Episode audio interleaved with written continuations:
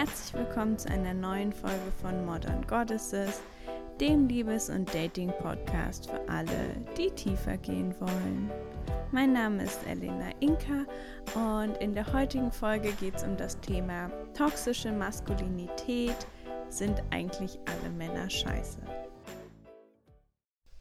Okay, zugegebenermaßen, der äh, Titel ist etwas provozierend und ich hoffe doch, ihn mit Nein beantworten zu können.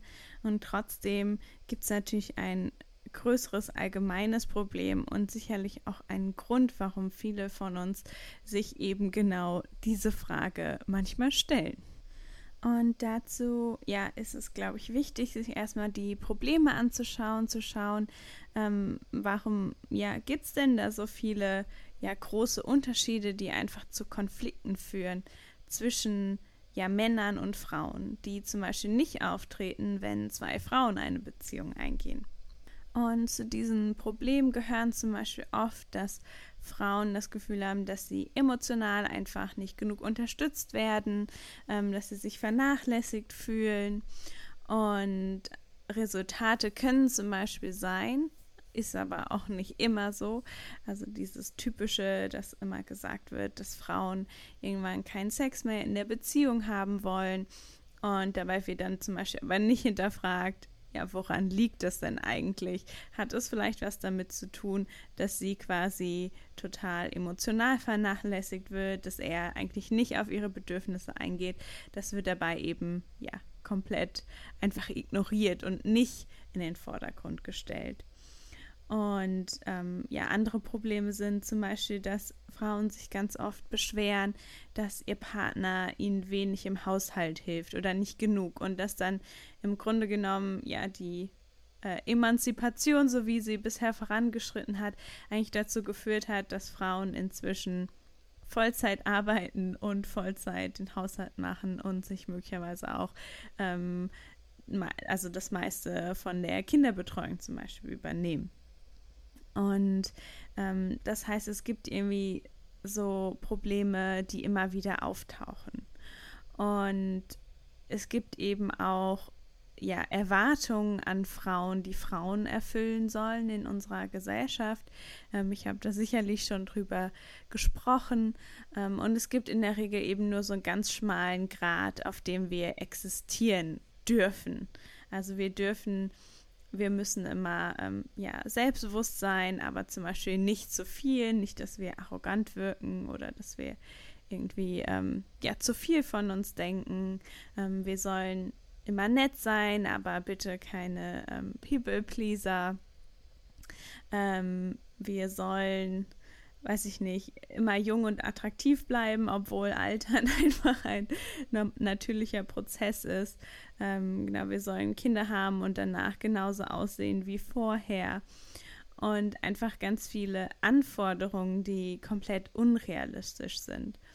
Und das Ding ist eben, dass quasi Frauen leben schon in diesem ja fast Gefängnis von Anforderungen, die an sie gestellt werden. Und bei Männern ist das aber ähnlich. Es sind nur andere Anforderungen. Und die meines Erachtens nach ja schlimmste, ähm, schädigendste ähm, Anforderung an Männer ist eben, dass sie ihre Emotionen nicht leben dürfen oder nicht fühlen dürfen. Beziehungsweise es gibt eben nur bestimmte Emotionen, die akzeptabel sind für Männer. Und diese Emotionen sind halt vor allen Dingen dann eben Aggression, wobei Aggression ist keine Emotion, aber Wut. Und ähm, was halt zum Beispiel nicht akzeptabel ist, ist Schwäche, ist Trauer, ist Angst. Und das sind natürlich alles Emotionen, die auch jeder Mensch hat. Ähm, Emotionen sind nicht geschlechterspezifisch, sondern sie sind nur geschlechterspezifisch anerzogen, was wir fühlen dürfen, also was akzeptiert ist. Und bei Frauen ist halt dann zum Beispiel Wut nicht akzeptiert und Trauer ist aber total in Ordnung. Und Männer wollen natürlich auch geliebt werden, deshalb halten sie sich natürlich daran, ähm, was quasi akzeptabel ist. Und was sie aber auch zum Beispiel lernen, ist, sich ähm, quasi Bestätigung von anderen Männern zu holen. Das heißt, auf eine gewisse Art und Weise wollen sie natürlich schon Bestätigung von Frauen, wollen irgendwie attraktiv gefunden werden.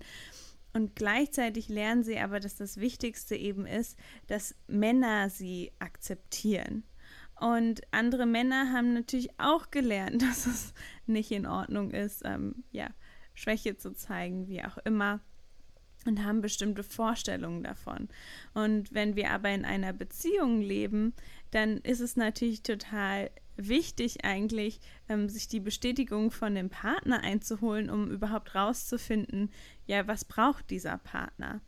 Und im Großen und Ganzen führt es aber vor allen Dingen dazu, dass Männer eben meistens nicht besonders gut darin sind, eben ähm, ja emotional für ihre Partner da zu sein. Einfach weil das nicht was ist, was ihnen beigebracht wird.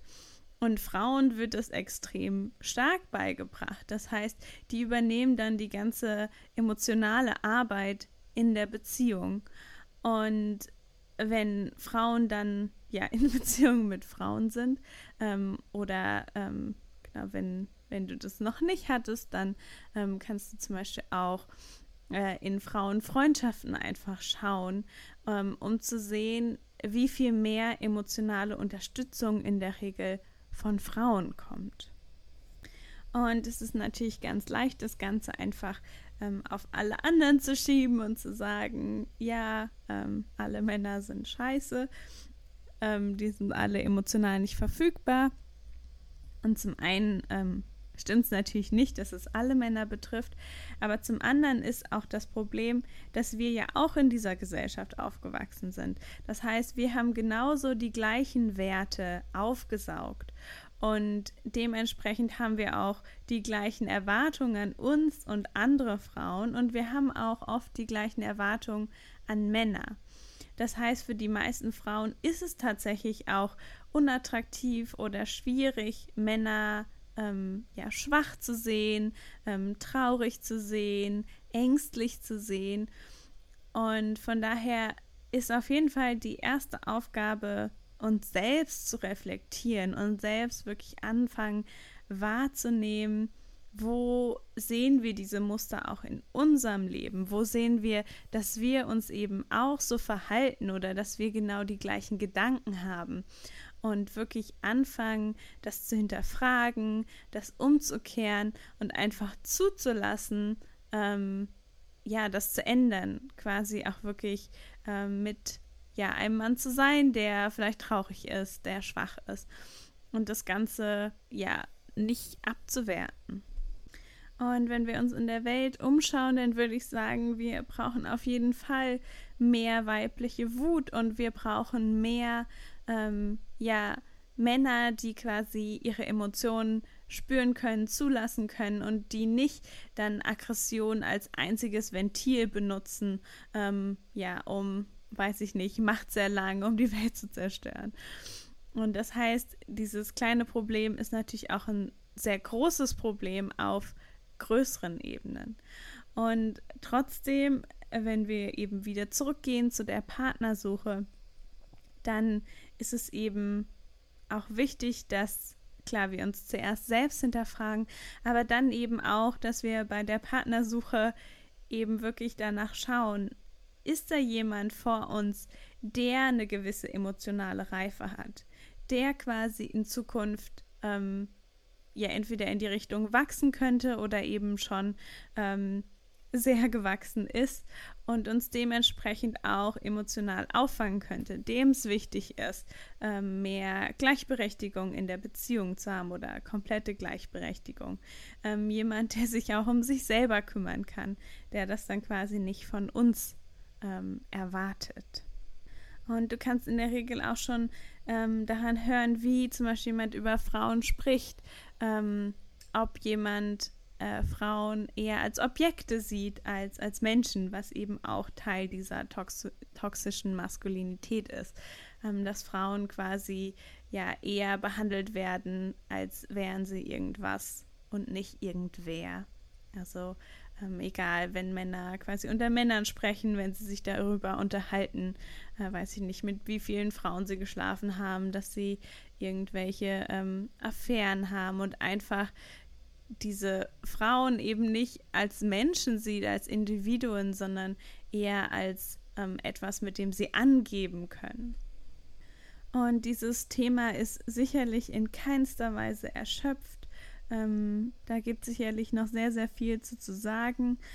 Und ähm, genau, dafür bin ich aber dann vermutlich auch nicht die Expertin.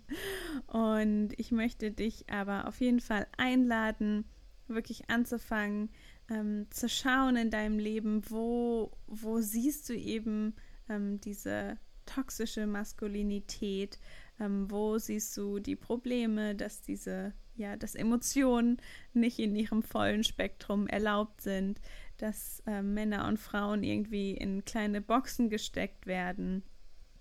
Und ähm, wo du quasi selber auch ähm, das so empfindest, wo du Menschen dafür abwertest, wenn sie sich in einer gewissen Art und Weise verhalten, wie eben nicht ihrem Geschlecht gemäß erscheint. Also ich glaube, das ist wirklich auch einfach ein Prozess, das wirklich über die Zeit wahrzunehmen. Und dann zweitens wirklich beim Dating zu schauen, hast du jemanden, der offen für dieses Thema ist? Ist das ein, Femi ein äh, doch, Feminist? ähm, jemand, der für Gleichberechtigung ist? Ist das jemand, der sich hinterfragen kann und der bereit ist, emotional zu wachsen und sich auch zu öffnen. Und wir sprechen hier natürlich in Stereotypen, ähm, in quasi Cis-Männer, Cis-Frauen und generell sind das aber auch so ein bisschen ja fluide Eigenschaften äh, auf eine gewisse Art und Weise, die aber quasi im Großen und Ganzen in diesen Mustern angeordnet sind. Und natürlich gibt es immer individuelle Unterschiede, ähm, nicht alle Menschen sind gleich und trotzdem sind es aber Eigenschaften, nach denen es Sinn macht, im eigenen Leben zu schauen. Und das war es auch schon wieder mit der heutigen Folge. Ähm, genau, ich hoffe wie immer, dass du was mitnehmen konntest und ich freue mich ganz doll, wenn du beim nächsten Mal wieder reinhörst.